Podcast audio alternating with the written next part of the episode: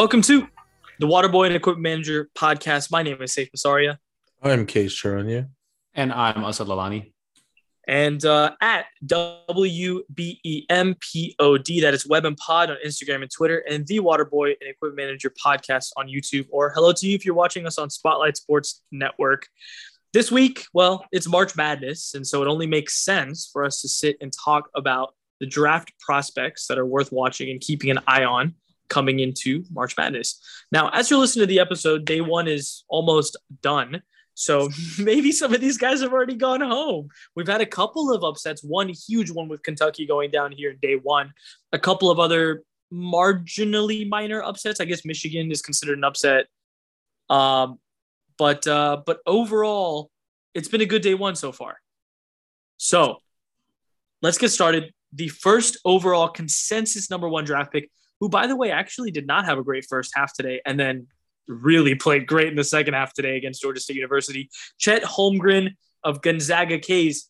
You are first off with the first overall pick. Talk to us a little bit about what you expect from him in the NBA, but also what's he going to do in this uh, March Madness here? He has superstar potential because he's been touted as the number one pick for the past three years now. It's crazy. And then you have his stature is kind of weird. He's seven feet tall, but he's 195 pounds, which means he's basically a door. and honestly, that's one of his biggest weaknesses. Like he's too small to play against bigs in the NBA, but his offensive versatility makes him a threat no matter where he plays. He's good in the post. He can score off the dribble. He can shoot, and he play makes. And then he does what every big man should do. He's a great rebounder. He can block shots. He's a decent athlete. We don't really see it because he's seven feet tall, so they don't look that athletic, but he can move. And his biggest weakness is free throws. It's he's Shaq essentially. I think he shoots 42% from the free throw line. Yeah. He shoots the same from free throw as he does from three. Yeah. That's kind of ridiculous. Is that and is the that, that weird makes part is no sense? That's, yeah, there's his no logic long range shot is his most inconsistent shot. Like he's on some games and he's really off other games. It's pretty funny. And then know, you know you I know he's touted as like a ridiculous shot blocker. oh yeah. He's seven feet tall with a ridiculous, I think he's a seven, eight wingspan. Wow. Jesus, And that's then ridiculous. He's got a high defensive IQ, so he's always in the right place at the right time. And then his biggest flaw is his size, essentially, because he struggles in traffic. He does not like contact. I don't know if he doesn't like it or he can't handle it. Hmm. And then he's Yeah. unselfish to a fault. I mean, he's 195 pounds, case. It kind of speaks for itself why contact But- is not his super strength here. I get it, but the unselfish thing bothers me a little bit because he's always looking to pass when he doesn't need to. And I feel like we've seen that in the NBA where people are passing up open shots, Ben Simmons, and then just not scoring. When in fact he's great at scoring, like he he's playmaking. He's basically Draymond Green, seven feet tall. When that's he has the ball a- that's hand. high praise, man. That's high okay. praise. at seven feet tall, he's a lot taller than Draymond Green, so it's okay. But I don't know. He did pick it up today, but that slow start is scary for Gonzaga because they're going to play a lot better teams than Georgia State. It's what you mean. Georgia State Fine. sleeper cell, man? What's up? Yeah, they're gone now. They're sleeping.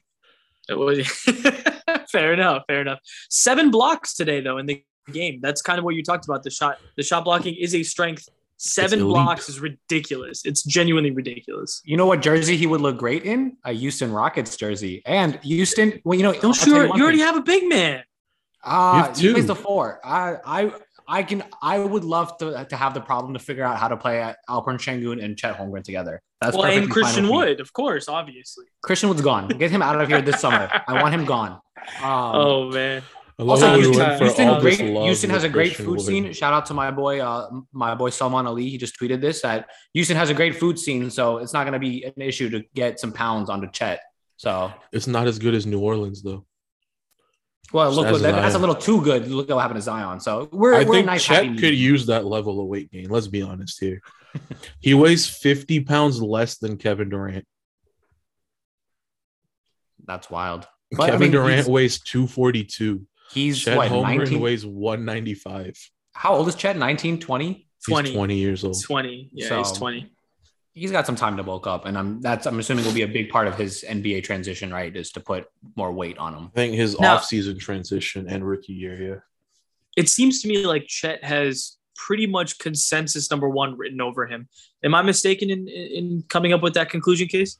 Uh, recency bias has a couple guards up Okay. ahead of him, Okay. but I think Chet will go number one depending on how the lottery falls.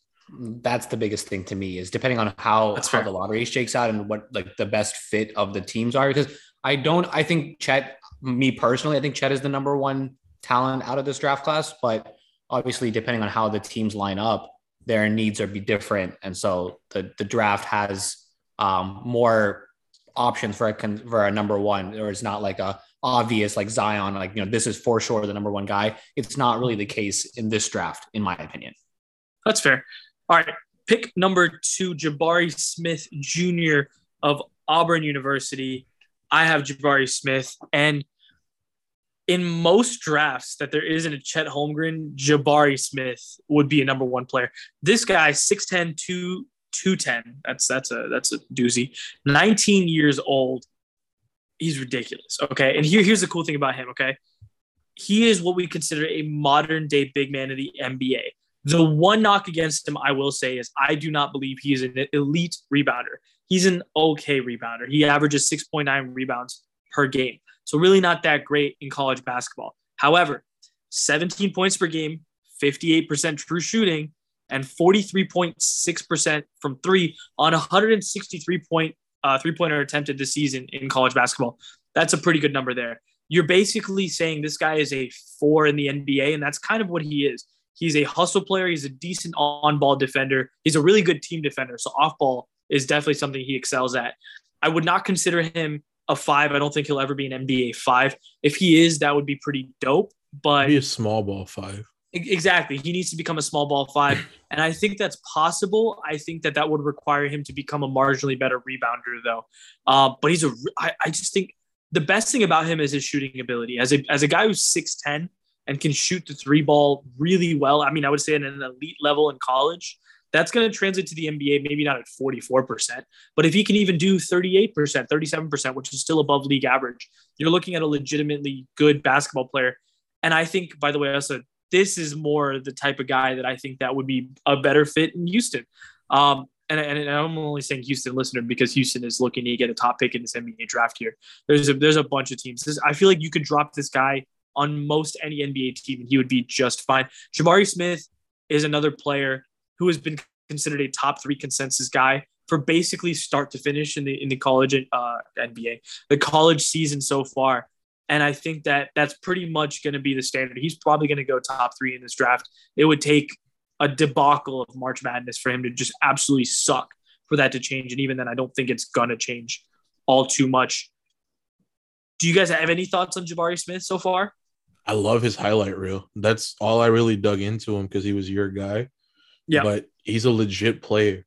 Both Mhm. sides of the ball, versatile on offense. I think he gets a little bit careless on defense playing the passing lanes, Mhm. but I you agree. need that aggressiveness. Yeah, I I think think I'm, that's okay with him taking chances as long as he's Yeah. not the five. If he's the five, you can Then get in trouble very stop. quickly. Yeah. If he's the four in a modern day basketball team, he can take a couple of chances because he's got somebody hopefully to back him up and cover his butt. I think there's a that's a lot of the the, the college guys. Uh, they you know they like to make that gamble because you know like they're just you know they're a little jumpy, they're more aggressive. Um, that, that necessarily does not translate well to the NBA, right? And so they'll learn that when they when they get into the league. Um, but I mean, I agree with your point, safe of that. I mean, Jabari would fit very well with the Rockets, no doubt about it. Uh, I just think that sure uh, the the ch- I just want the lottery pick. After who they like, that, that's the first that's the first hurdle that we need to cross here. Fair um, enough. Fair enough. But with with Chet versus Jabari, I think Chet has the higher ceiling, and that's what I would want to chase with the number one pick.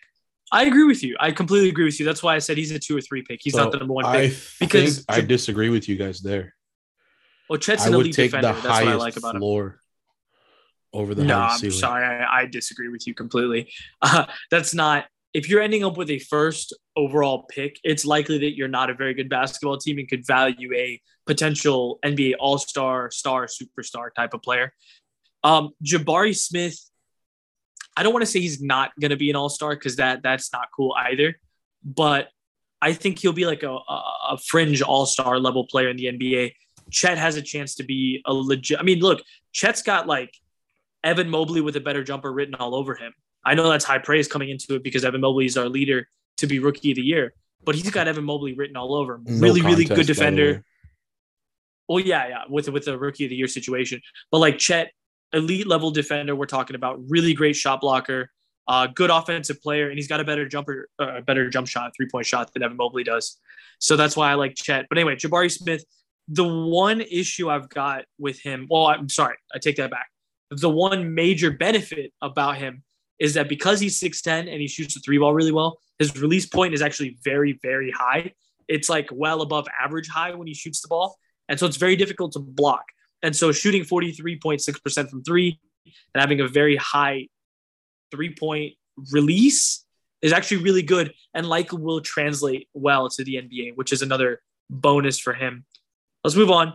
The third overall pick, um, probably, and, and then the listener, this is where it gets a little dicey. So we're just going to play the, we're, we're assuming this guy's going to be a top fish pick, and we're going to talk about him in that case. Jaden Ivy, guard Purdue. Also, this is your guy. Talk to me about Jaden Ivy and why he's uh, he's the next Ja Morant. So that that's interesting because I mean that's it could be one of the comps, but and we'll get into that. But Jaden Ivy, six four, shooting guard, 200 pounds uh, out of Purdue. He's a sophomore, 20 years old. The first thing that you got to know about him is because you say Ja Morant was the first thing you think of explosion, aggressiveness, you know, phenomenal athlete. And Jaden Ivy is all of those things. You know, he's he's got great, he's a good, he's got good length, uh, very aggressive. Defensively, he's got very high upside, right? He can jump out the gym. He can chase. He can shot, block shots off the backboard. Crazy dunks in transition. He's got major hops. Um, you know, he's got that nonstop motor. He's always looking for that angle to drive and to attack. And his shooting has really drastically improved. So freshman year, he shot 26% from three, and this year he's shooting 41%. So quite a bit of a jump there, which you know bodes well going for his draft stock and going into the NBA.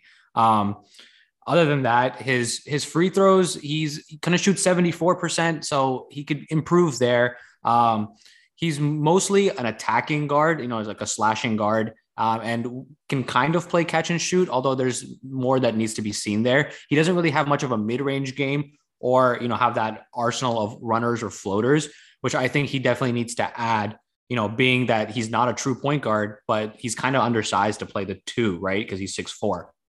Um, other things like some some weaknesses that I, I see in his game, uh, like I was talking about earlier, he's a young college player, so he gambles a lot, um, and you know racks up fouls a little too quickly. Um, he he can read passing lanes and does it well, but there's a balance to be had there, right? Where if you get if you get too cute trying to jump those lanes, you lose track of your defender, and you know you create a hole in the defense. Um, his playmaking as a guard needs some improvement. He's good at making basic reads, but he jumps and telegraphs his passes a lot. So that's definitely one thing he needs to work on is being able to throw defenders you know off balance and being able to make the proper read. Uh, and also just his shot creation off the dribble. He's not really like a, you know, he can't really dribble into a jump shot that well, or, you know, it doesn't have an array of moves uh, for his shot, uh, but he's just fast. He's just so quick and able to get to the rim really, really quick. So his Leandro comps, Barbosa, Leandro Barbosa. Wow, I've not heard that. Yeah, name.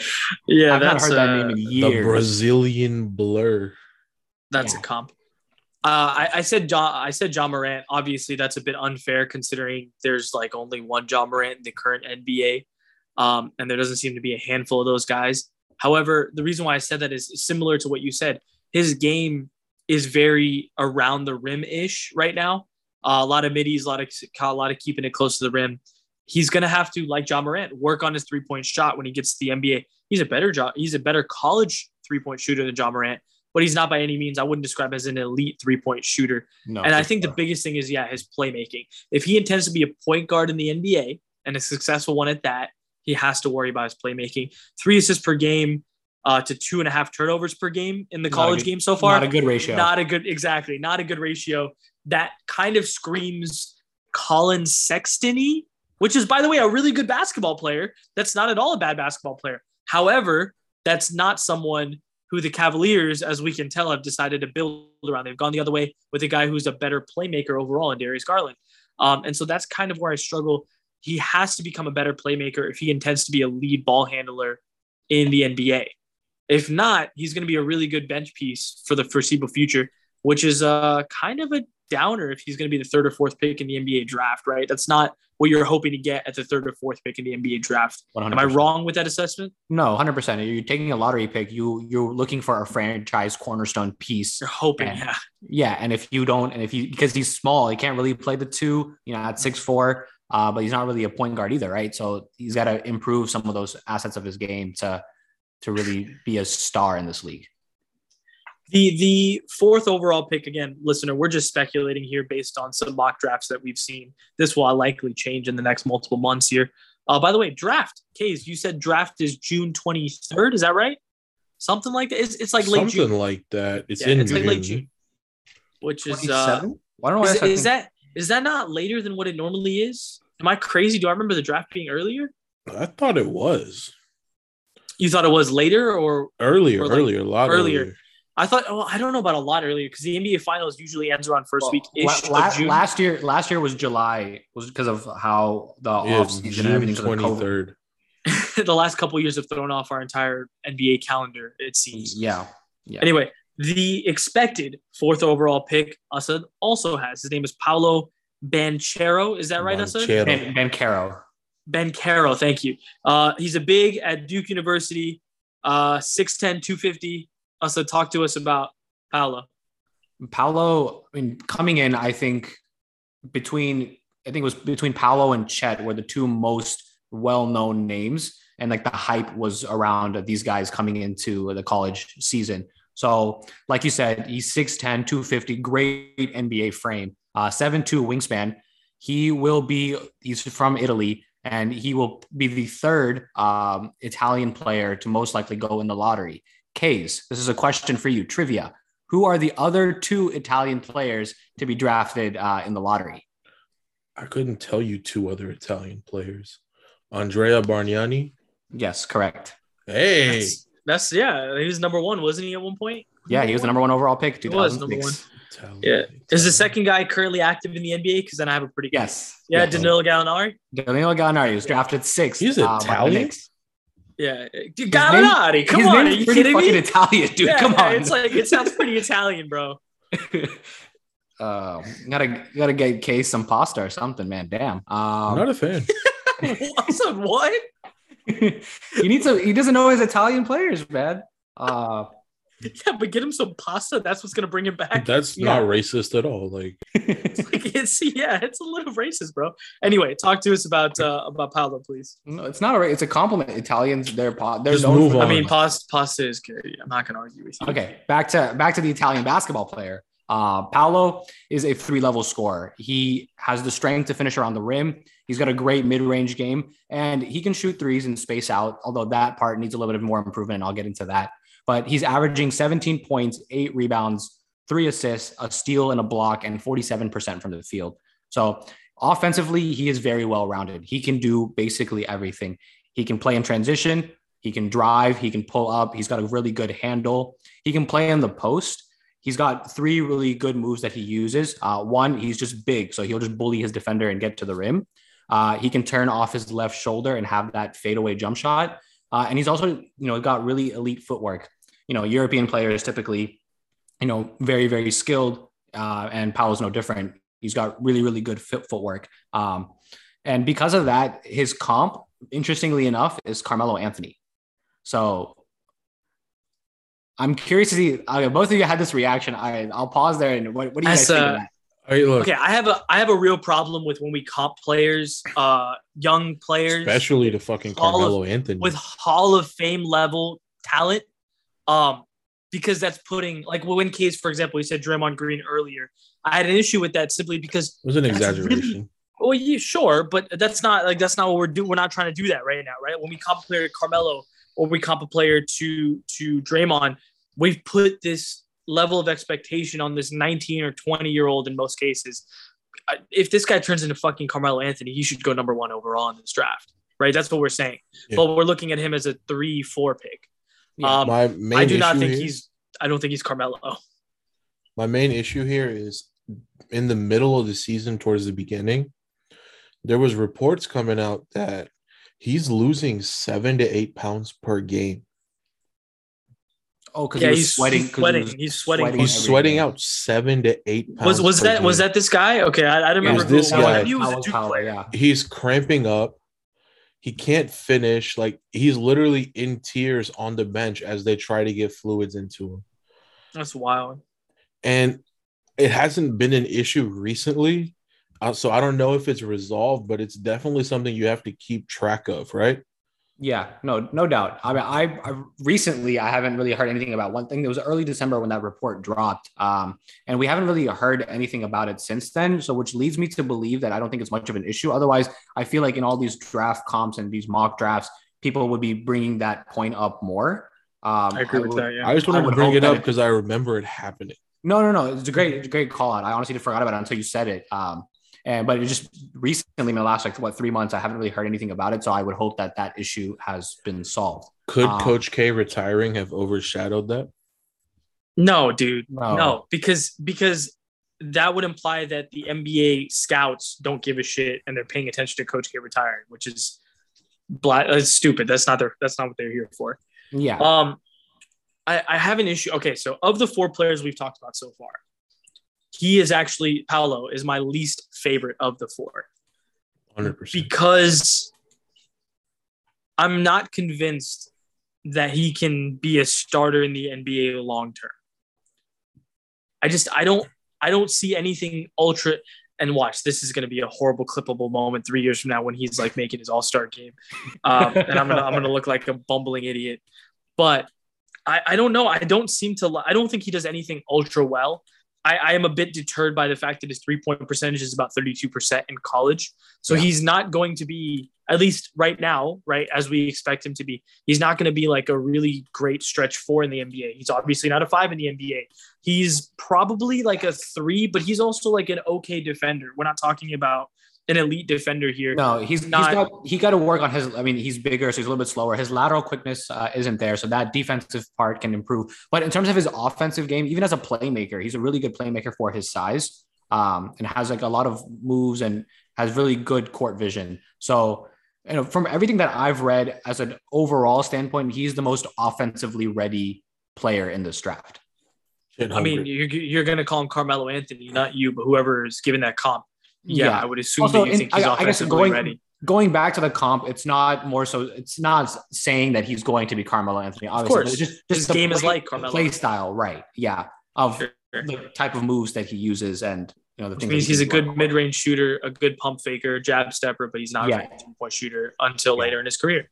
Um, number five, Keegan Murray, forward of Iowa. Kays, this is your player. He's already at home. yeah, I know. Fuck him.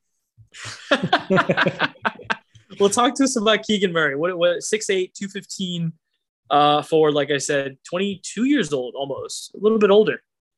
I think he's a senior actually. So Sophomore, sophomore kids. sophomore. Really? Yeah, I'm looking at it right now. I thought he started school earlier, but no, he's he's a hustle player. He will defend. He can score a little bit off the dribble. He has a post move or two, but as an undersized forward at six eight, I don't know how much it helps him. He is a freak athlete, so he will get the occasional show-stopping block, but there's a lot of downsides to him. His shot selection is absolutely ass. He will shoot anything and everything like his name is J.R. Smith. And then he's careless on offense and he turns the ball over quite a bit. And overall, he's undisciplined on defense as well. So he creates gaps in the defense, which is why they lost today. I watched that game and they just could not cover anybody. But overall, I think if he gets in a decent system and he learns to play the game with some discipline, I think he could translate into being a star, not a star, an above average role player. We throw that term around way too loosely. I apologize. He would be an above average player. And then apart from that, I like his tape. He's good shooting. I don't know why. It's hilarious to me because at six eight, his form is unnatural. But it goes in. It goes in. It's not as bad as Michael Kidd Gilchrist, Oh god. but it's not normal either. uh case all these throwbacks names. Uh Barbosa, MKG. It's been it's been a minute. Dude, I have been so busy that recent NBA players are not popping up in my head. I'm relying solely on my basketball reservoir right now. I, I, look, that's a pretty good basketball reservoir for what it's worth. Here's a little fun fact about Keegan Murray. He was unranked in high school. Yeah. He was unranked in high school. How weird is that? And now he's like a top five or six pick in the NBA draft. All in about what two years time is what we're talking Yeah, about. He's Russell. Westbrook was also unranked. Was he really? That's kind of wild. Uh, anyway, number six, AJ Griffin. Here's our first Duke player. 6'6, 222. He is my guy. Second, second Duke player. Oh, You sorry, Paolo. Paolo. Yeah, Paolo. My apologies. Uh, second Duke player, AJ Griffin. By the way, that's the one cool thing about, well, surprise, surprise, old school Duke was like this all the time. Um, and by old, like three years ago. But Duke has like four legit draft NBA play, like draft ready NBA players coming up in this in this draft here. So I think we're only talking about like two of them today, but there's a couple late later guys on this team as well. They should be a good basketball team in, in the March Madness tournament. Anyway, freshman, 18 years old, 6'6, 222, AJ Griffin. Here's the best thing AJ Griffin does. He shoots 48% from three. He's a very, very, very good three-point shooter that will translate extremely well in the NBA. On the other hand, similar to a couple other players we talked about, he's only a 75% free throw shooter, which is weird to me. But it is what it is. crazy how many bad free throw shooters are on this list. It's kind of weird. Now, Asad, here, here's a cool stat, right? He only averages 10 points in college, but his true shooting is 65%. Wow, that's pretty good. Pretty fucking good. It's pretty damn good. So his his comps are like Jaylen Brown, TJ Warren, and Jimmy Butler. Two out of three. I mean, all three of those are good basketball players. Only two of them different. play basketball. Exactly. But like those, there's levels to those cops, obviously. If you end up with a Jaylen Brown or Jimmy Butler at potentially number six, I think you're a very, very, very happy uh, NBA franchise. I I don't have an issue with these cops, but the one thing I will say that I like about him, obviously, he's a better three point shooter than Jimmy Butler, right? By a, a huge margin. I think everyone is. He point. doesn't he doesn't have uh that he only averages 1.1 assists per game but he's actually a top 10 hockey assist getter in, in college basketball this nba season he makes the pass before the pass my point is he's not a ball stopper he's really creative with where the ball needs to go to then go somewhere else he's a good teammate overall and he knows how to keep the ball moving that's why he's going to fit into basically any nba team that takes him at number six he's likely going to go to a team that's not absolutely atrocious, I say, but probably is going to end up at like Orlando or something. Um, ideally, what you would like him to do is be your secondary playmaker, right? You have a point guard or a shooting guard who, or even a forward for for the Jimmy Ballers. you want him to be. Desmond Bane. Um, sure, yeah, Desmond Bane would be pretty good. I think, yeah, he's a really good three point shooter. Continues to move the ball. I actually do like Adrian Griffin a lot, and I think that he would be like, he would be really good in like Cleveland. Obviously, Cleveland's not going to end up with a top pick to get him, but he's a better playmaker and overall player than like Caris. It's not better player. He can be a better player than Caris LeVert and a better fit in Cleveland, for example, next to a Darius Garland, who's obviously your primary ball handler. What he needs to do is be this secondary guy wherever he goes. So maybe also Jalen Green, he can be your secondary guy, um, but it seems like you have too many guards over there in Houston. Um, I don't have really any issues with his game. He doesn't make bad decisions. The only issue that he does have is he missed two years of high school basketball with knee and ankle injuries. So he's he has a history of lower leg injuries, which is not great. And he has the weight. He's 6'6, 222. He's pretty like he's pretty built at this point for a college player who's only 18 years old. So it's kind of weird that he suffers these injuries. And I, I'm concerned that it might be like more of a, a chronic thing. Um, hopefully it's not. And assuming it's not, he's he's gonna have he's gonna be a player in this league for you know, 12 plus years. He, he fits in really anywhere. He can stand in the corner and shoot the ball, or he could be a pass before a pass. I think a lot of NBA coaches will enjoy coaching a player like him. Yeah, definitely. Especially with uh, somebody like with of his of his size and like the abilities that you say, you can never have enough wings in this league. And having a wing like AJ Griffin on your team is just a blessing. So no doubt about that. Yeah. Next up, uh, the seventh projected overall pick, Shaedon Sharpe, another guy who will be sleeping in his own bed by tomorrow night. Uh, Kentucky winger, 6'6, 175, and 19 years old. Asa, this is your guy. Talk to me about Shaedon Sharpe. Did I say his name correctly, by the yeah, way? Yeah, yeah, you're right. Okay. Yeah. Talk to me Shaedon- about Shaedon Sharpe. So Shaedon Sharpe is a very interesting case because he's probably been sleeping in his own bed for majority of He this hasn't year played this year. because he has not played a single college game this year.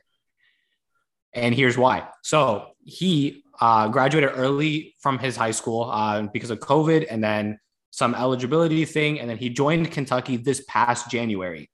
Um, with obviously with the intention to play, but a few weeks after Kentucky came out, Coach Cal was like, "They're not. We're not going to play him. He's not ready. Uh, he needs to be around the team more, and he needs to be able to communicate and be a bigger part of the team before we can give him any kind of run." Uh, keep in mind that Shaedon Sharpe was the number one player out of his high school class. You know, this guy was a stud. Is a very highly touted talent from, and he's from Canada. Um, there were a lot of eyes on him. Um, and he, you know, there there was a lot of high expectations for him. And when they thought they was going to Kentucky, they're like, oh, Kentucky would be even a greater title favorite. But Shaedon Oh, Sharpe has They're not a favorite.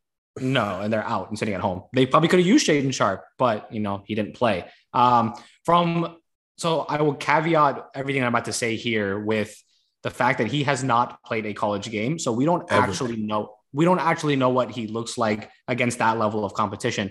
So everything that I will be talking about is what we've seen in high school, other camps, and the Nike uh, Youth Basketball League, which is a really competitive AAU tournament that a lot of NBA scouts will go to. uh, So hold watch. up for a second. What is he that good that he's not going to play a year of college ball and then get drafted? Yeah, that that's the craziest part about this. So Jeez, he must be fantastic. so I mean his so his comps um are what are J- Jalen Green and Andrew Wiggins. Those that's like that's the level of player that Oh, look, we're, we're another talking about. Canadian. Can I can I read you the comps I have in front of me on this other website? Go ahead. Paul George and taller Bradley Beal. What? Wow. That that's that's what I'm seeing. That's why I'm like, holy shit, this guy is getting ridiculous comps. He's Yeah. not played a minute of basketball this NBA or NBA again. So we're we're an NBA podcast. Sorry guys, sorry listener, if I keep making this issue. Um, he's not played all year, and now he's going to be a, a lottery pick in this draft. Yeah, and Tell me about this man's game. I don't fucking get it. I don't get it at all. All right. So biggest thing with him, he's an explosive shot creator. You know, really good off the dribble. Um, he's really good in trans- transition, um, layups, dunks. He can catch lobs. He's got super high ups. Uh, he moves really well off the ball. He's got really good body control and is able to contort his body uh, to finish around bigger defenders. Um, he's a really good rebounder for his size and especially offensive rebounding. He plays with a lot of hustle, um, chasing loose balls. You know, he's he plays with a lot of heart which obviously I think goes to further his NBA potential because you know you want to see that effort. Um, he's really improved his game. I think that's the biggest thing that the NBA scouts are looking at in just a short amount of time from where he was in high school and to what they've seen in these camps and other leagues so far. He started off as not being a really great shooter to now getting comps to Bradley Beal and Paul George, right? So in that Nike Youth Basketball League that I was talking about, he averaged 23 points in 28 minutes and he was able to score at will. And the biggest thing about him is that he has the potential to be an elite two way player. He can switch and guard guys positions one through four. He's got really long strides, really good lateral quickness, uh, seven foot wingspan, so he can recover even if he gets beaten off the dribble, and has plenty of chase down blocks um, of guys that beat him, and then he was just able to close the gap uh, and block the shot. So he's really good at you know like he's a really good pickpocket, reading passing lanes. Uh, he's got all of the tools to become that elite two way player, and that's what the all these NBA scouts are banking on uh, of him developing. But because of him not being able to play in college, we haven't really seen him be much of a playmaker Uh, you know, that's all to be seen of can he make more than just the basic read? Does he does his offensive game really have the ability to draw in the defense to create passing lanes and to really become that kind of electric star guard that you know all the electric the guards are about to able to do that, right? Like Paul George, Bradley Beal, uh, Jalen Green to an extent that because they're so talented offensively, the defenses are really focused on them. Uh, and so they're able to, you know, make their team better by creating that space. But we haven't seen Shane Sharpe play a freaking college game. So we don't know if that's actually going to happen. So I must have missed it when you said it. Why hasn't he played? Coach K said he wasn't Coach K. He wasn't Um, with the team enough. That's essentially what it was. He joined the team What mid is- what is January. So two months, Oh, two okay, months okay, ago. okay. Because he's not supposed to really be in college right now. Is way ba- okay. Yeah, he jumped. Okay. He, he's a little early. He's, So so, I- I he's saw- I saw a jumping little- eligibility at this point. So, listener, the- the reason why I'm so confused is so the way we did this is obviously Kays was so kind enough to go and basically pick out the best prospects uh, based on like you know draft ranking and such, put them on a Google sheet and then kind of broke them down. So obviously, this is not a player that I went and did some some research on, but I did try to pull up like the stats of every guy that we're looking at here just to get an idea of what kind of player we're looking at. And I couldn't find this fucking guy's stats anywhere, and I was like, I'm not this stupid. I don't know what's going on, but So I'm in that youth dumb. basketball league, he Explains a lot. averaged 23 and 8. uh, he's an he's an NBA caliber player playing in a youth basketball league. That's probably fair. Um, number eight, Jalen Duren, Memphis big man, 6'10", 230. We're gonna go right back to us. I'm going back to Asad, but I have to say this. First off, it's weird that Asad you've had back to back now twice. Well, But I guess one of jumping us- around the paper. I, I have been. I have been. Uh, I'm trying to go in semi draft ish order, which is why I'm doing that. Um, I also this is one of my favorite players in the draft. This is this is a dying breed. This is a dying breed Yeah, of player, which is why I like him so much. So tell it tell the listener why he's a dying breed and why I like him so much, and then I'll jump in if I need to. But tell Yeah. tell them what you've learned about uh, our boy Jalen Duren here. yeah, Big I'm man, assuming, Memphis. I'm assuming you're alluding to the fact that he's actually a legitimate big man. Like he's not like a stretch guy. He doesn't shoot the ball.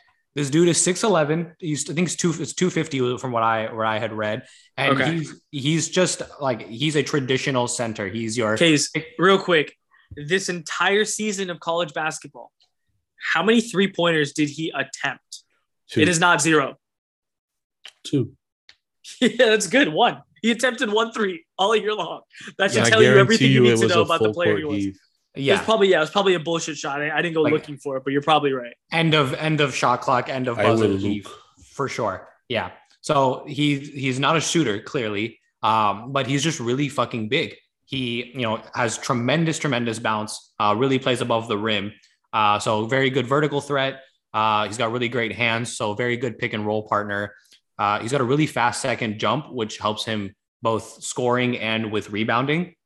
Obviously, when you're a big, you have you know three main core responsibilities right? Like when you're thinking of a, a Clint Capela, Mitchell Robinson, that sort of hybrid build where they need to they score inside the paint traditionally, they rebound and they block shots, and they're an interior defender. And Jalen Duren is all of those things. You know, he runs rim to rim really well. He's a terrific rebounder. He's averaging eight a game with three offensive rebounds. Um, then the next part of his game of being able to actually create by himself without needing a guard in a pick and roll situation uh, is what he needs to work on. Uh, he's shown some flashes of having, you know, a post move or two, but he really needs to get better about being more aggressive and being more decisive on which move he picks and just being fast and going with it. Uh, defensively, obviously, that's his his biggest selling point. He's probably more versatile on defense than he is on offense. He's averaging 2.2 blocks a game this season. And he's not only an interior defender, he's really good at that, by the way, but he can also switch out on the guards and keep up with guards and keep them in front of him, which is really, really impressive for a guy his size. Safe, am I missing anything of why you love this guy? I, he's Clint Capela. That's what I see. He's Clint Capela. He's DeAndre Jordan. That this is the kind of center that would pair super well with uh with what I hope is a young guard who knows how to throw lobs, right? Like Trae Young two years ago, right? When Clint Capela came in, James Harden, Houston style again with Clint Capela. The, these are types of players who really excel in throwing lobs and getting guys set up near the rim. And I think that's exactly who this uh, who this guy needs to be playing alongside. I like him a lot for honestly no particular reason. The fact there's very few of this type of player left in the NBA. Uh, most of the guys, like I said, he shot one three all NBA season. Case, I assume you probably had a hard time pulling up exactly where that three was or I found the it. purpose. You did find it. Okay. Well, Yeah. when, when was why did he shoot one three? Uh, end of shot clock. He got an offensive rebound in the corner and just heaved it. and that tells you, listen, that tells you everything about this guy. If he can find a home on a team that needs a player like this, he's going to be really, really good. I So like the fact that he's him able is- to paper the cracks on defense. That's one of my favorite things about him. I like the fact that he's been the most talked about player on this team while playing with Emoni Bates. That's yeah. true. The crazy the crazy thing is Memphis doesn't really have any like Emoni Bates is a forward, right? They don't really have any guards, like an elite, you know, ball handling guard. Otherwise, I feel like Jalen so they Duren's start really four higher. forwards. That's crazy. Yeah, they, they play like a very Cleveland style basketball team, right? They got like To be fair, a that are six just- seven is their shooting guard. yeah, they have a pretty big team. I mean, that's why that's why I like him in this uh, in this March Madness. Not to win the thing, but they're going to be a, a tough out. Next up, Johnny Davis, guard, Wisconsin, 6'5", 194 Ks. You've got Johnny Davis. Talks about talk to us about Johnny Davis. Johnny Davis is probably the next three and D player. Or am I on the wrong person? No, you're you're here. It, No, I'm Yeah, here. little- yeah. a little less three, a lot of dude. This guy's an elite defender. Elite. He is arguably the best defender we've seen come in in a long time at the college level. Let me put it that way. Mhm. He's great in the paint. He's only six five, which is kind of weird, but finishes with both hands and has a bag full of post up moves, which makes absolutely no sense to me. And he's a good three point shooter. He'll pull up randomly or he'll spot up and shoot, which is why I called him a three and D player. But the biggest thing, guards one to four. At six five, that's very impressive.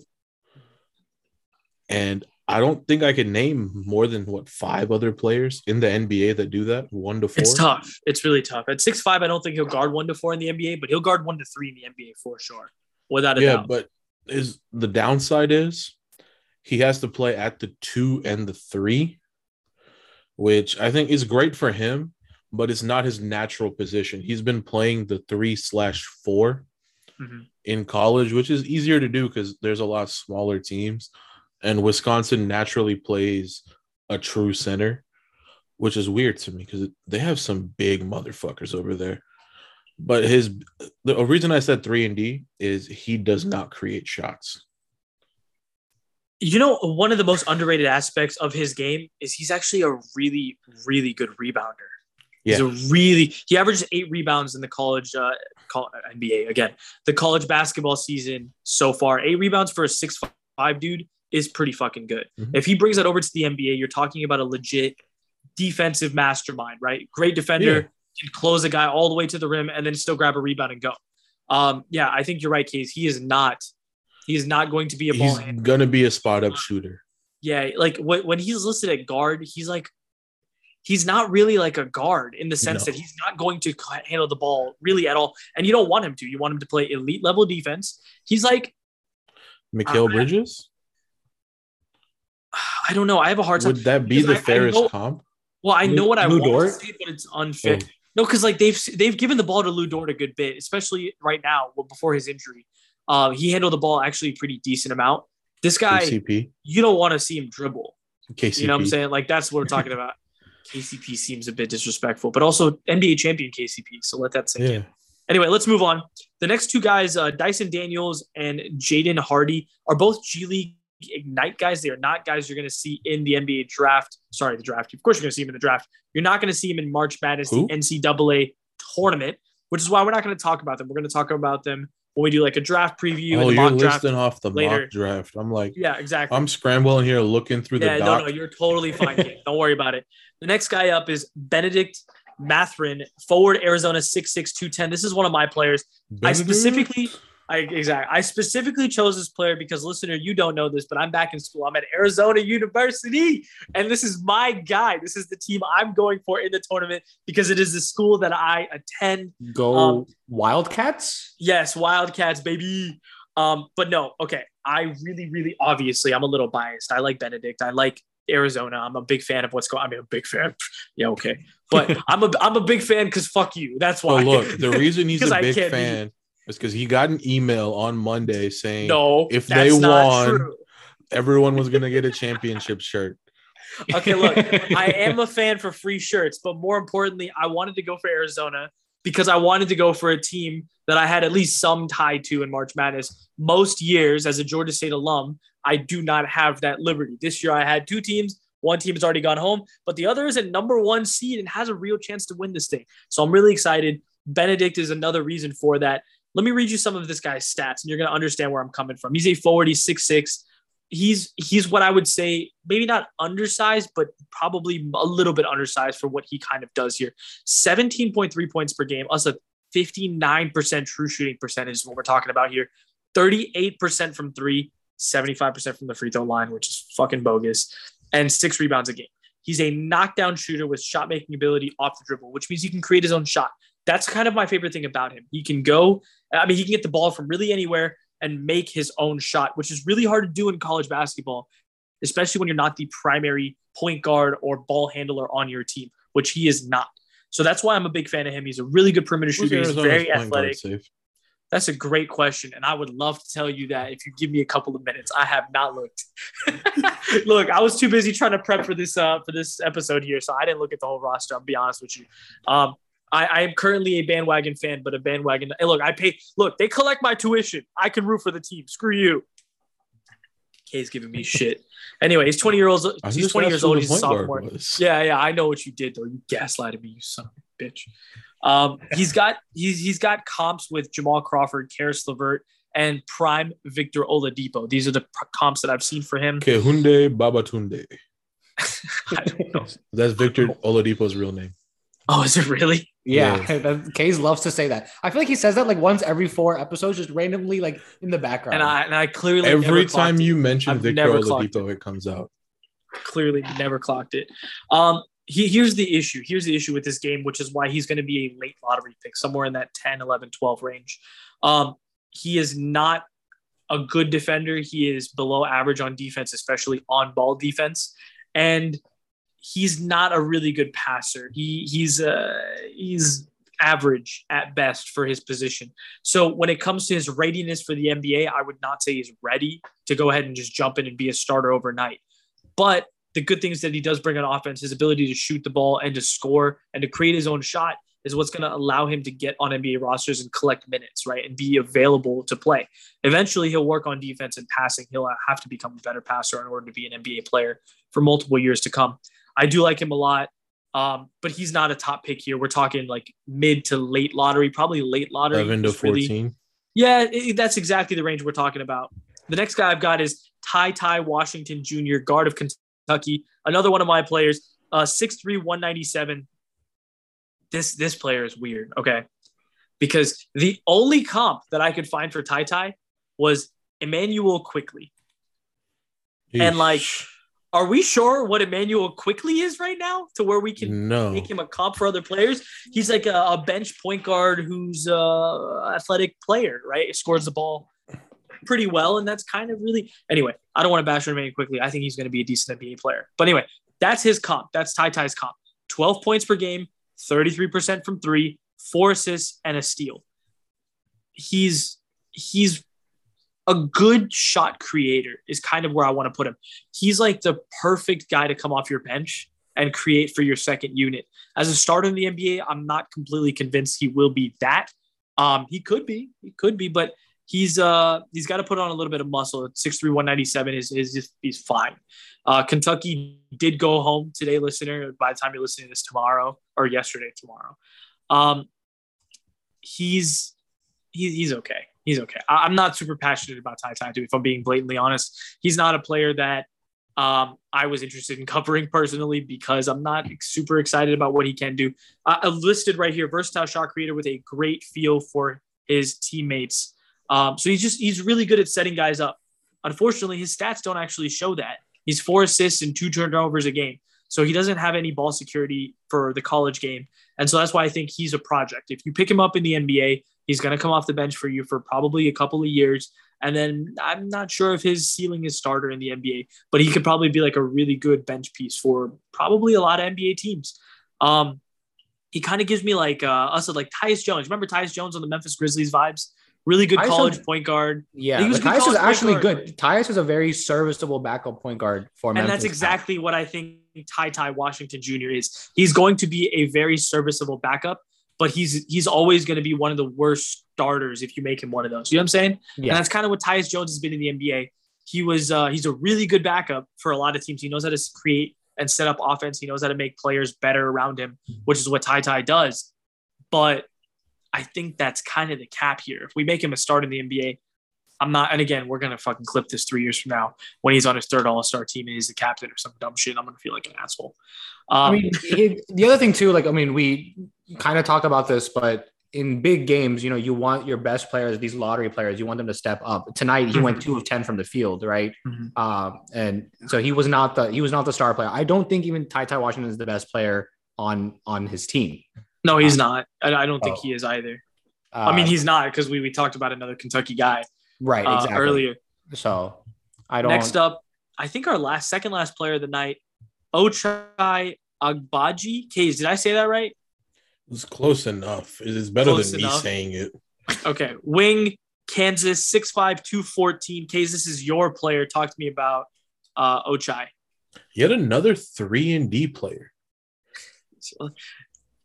So- I feel I see a, s- I see a little rhythm going on here. well, But yeah, that's what I was going to say. arguably- exactly what I was going to say.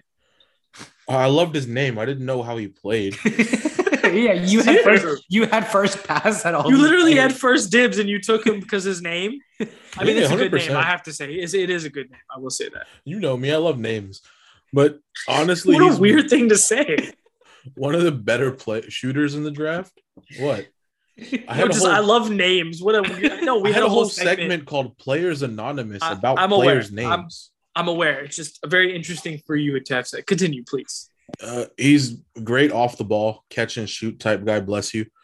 Uh, he's an above average playmaker. I don't break stride. I'm a professional. well, I'm mute. Oh, the funny thing is, I muted my mic. So, listener, you did not just hear me sneeze, but Case saw me sneeze and was like, "Bless you."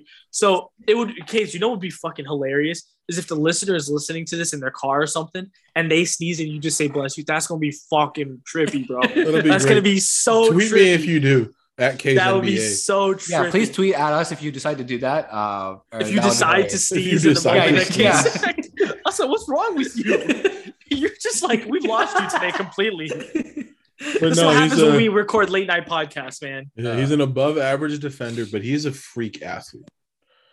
And as with most 3 and D players, he struggles to find his own shot. Which doesn't Mhm. really matter if someone's passing you the ball and you're shooting. True. And then his ball handling sucks, which doesn't matter if you're a catch and shoot guy. But with being a great three-point shooter, how the fuck are you bad at shooting free throws? That's what confuses me a lot too. All of He's these a guys. This is the seventh player we've talked about Yeah. that can't shoot free throws. What's Listener, the number? Case, did you did you list? Yeah, I was like, did you list the numbers or do I need to? Go for it. Forty-one percent from three, two hundred and nine three pointers attempted. So he's shooting them. Seventy-six point seven percent from the free throw. What what is going on? I feel like all of these guys, they I mean, they put more time into like the They- yeah. flashy, the flashy stuff, and then the actual fundamentals of in making free I throws. blame you, Steph Curry. Not really Case- though. I love you. Case, what I'm most interested on with uh, with Ochai, what comp did you get for him? Because I have an interesting comp that is, I I think, bang on accurate. I don't have one, but I'm gonna go.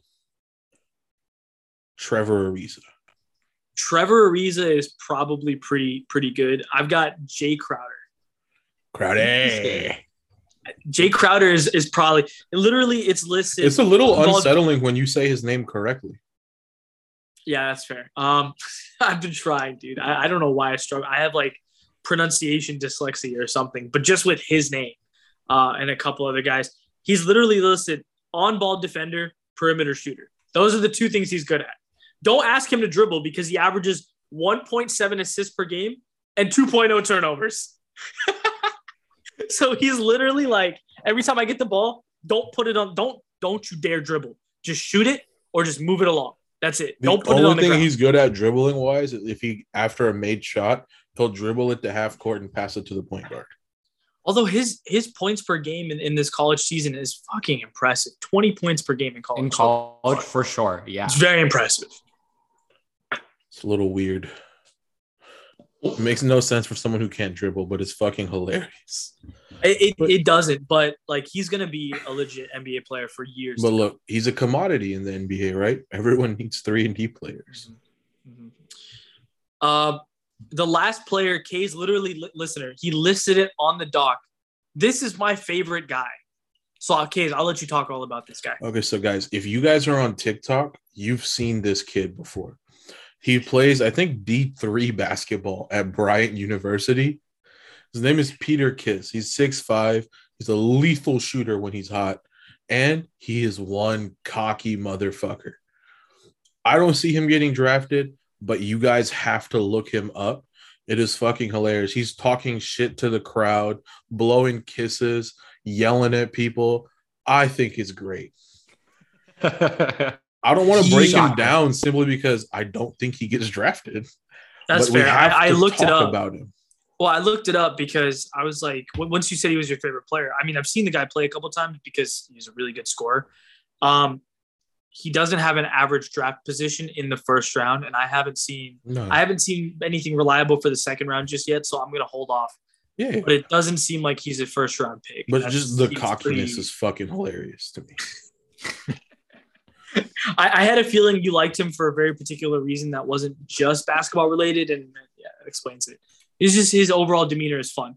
Um, we I think we've run quite a long time on this episode, considering we've just broken down what 14 or so prospects in the NCAA tournament so far. I'm I'm pretty sure that there are other players that we probably did not talk about that we'll probably eventually get to or talk about. Listener, I hope that your bracket is not busted, but in all likelihood by now it's already busted. So that that is what it is. it It is. was it Before was we- at one point one point seven six percent of brackets were fine when I left work at five p.m. And Yeah. this is before the UConn upset and the Kentucky upset. So The Kentucky upset, I think, has ruined everybody's bracket. That's Guys. I think I think it's pretty much done at this I called the UConn upset. yeah, but did, did the Kentucky upset run past? No, yeah, uh, it's not your fault. I don't think anybody called it. Is kind of my point.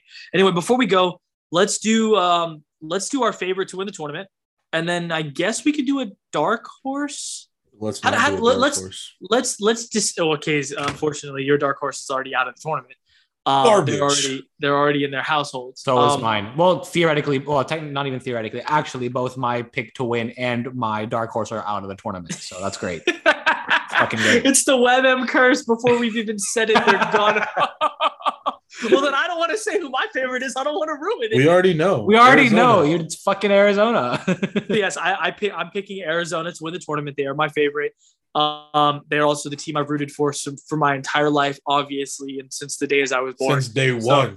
So I'm an Arizona of Wildcat. 2022, Safe was rooting for Arizona. Day one. No, no, no, no, no, 1990 something. no, but uh, yeah, listener, I'm gonna root for the team that I know something about at least a little bit. As you can tell, not a big college basketball aficionado. I only give a shit about college players when we get closer to the draft, um, which is kind of now's a really good time to watch players who matter. And then a month from now or two months from now, we're gonna really you know dig deep and get into it um, and actually find our favorite players in the draft which Kays and I and us and usually have a couple of guys we really really love. Mine was Evan Mobley. I like calling that.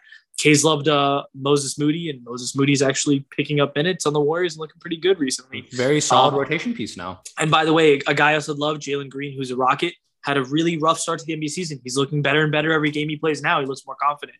So um, so I say all that to say right now we're just watching a bunch of names to see what they can do on the big stage. Two months from now, we'll have a lot more information on these guys. Right now, I just want to get you familiar with who you should be watching when you're watching these games. I am, yes, I'm picking Arizona. I would like to see them win. I think it would be very, very cool. Um, Case, do you have a, a, a pick for this Gonzaga. tournament? You have Gonzaga. You you're not worried about the fact that Gonzaga chokes every single time they're a favorite here. Look, they choked last year. They that choke every year. That was Villanova. Villanova fucked me last year. But now I like Gonzaga. Okay, if you say so. Uh, so that you're going for uh, Gonzaga as well now. Yeah, now that I I had high hopes for Kentucky, but clearly they they were not. They're very short lived. So now we're on the Gonzaga train. We're on the Chet train. And, and listener Shaban also put in his pick, and he also picked Gonzaga. So my point is Gonzaga's who's losing def- next game? Yeah, Gonzaga's definitely not winning the tournament, considering three out of four of the WebM curse uh, is putting their bad juju on Gonzaga Guys, here. if you listen and you made it this far, please put money against whoever Arizona and Gonzaga are playing because they're winning. um, the dark horse, uh, unfortunately, K's and Asad's dark horse has already gone home as well. they chose Iowa. Is there any other dark horse you wanted to put a little light on? All right, Arizona, let's go, baby. Oh, fuck off. fuck off. Leave Uh, Arizona out of this. Uh, I'm actually uh, I'm gonna go with Duke. Uh, I feel like yeah, that's a dark horse. All right, Freaking number round. one seed or number two seed, There- whatever. okay, well, in in retrospect of what okay of what people have been talking about, and people like Duke was supposed to be the number one clear cut favorite, and then they've been inconsistent um the kind of throughout the year, and they haven't really they they didn't win the ACC tournament. Virginia Tech won, uh, so also Virginia Tech was uh, that's my upset pick to beat Texas because fuck the Longhorns. Um, but yeah, uh, I, I'm gonna go. I'm, I like Paolo. Um, so I'm rooting for if him. too. I if you know you know what disappoints me a little bit, you know who is the best three point percentage shooting team in the country? You- You're never gonna guess it. Nebraska, Davidson. Creighton. No, no, no. We could do this forever because there's a billion teams. South South Dakota State. They shoot 44.93% from three. So like 45% from three. And then tonight, when they played against Purdue, not tonight, earlier today, when they went- played against Purdue and lost by nine points, they shot 30%. It's just like one- you're it's the best team in. I, God, it's so disappointing.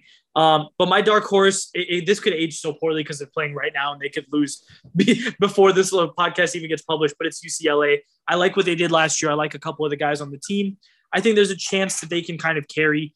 Um, and, and that's kind of it. I don't care to talk more about them because they, by the time you listen to this listener, they could be out the tournament. Right now, they're down by five points with eight minutes left in the game. So we'll see what happens. I, I have no idea. Um, anyway, it's it's an absolute crapshoot, as you already know. Your bracket's busted. It's called a day. Anyway, listener, thank you for listening to another episode of the Waterboy and Equipment Manager podcast. We'll get back to actual NBA basketball next week. In the meantime, have a good week. Enjoy. Don't lose too much money on this tournament. It's not worth it. See Alleged- ya. allegedly. Later. Allegedly. Bye.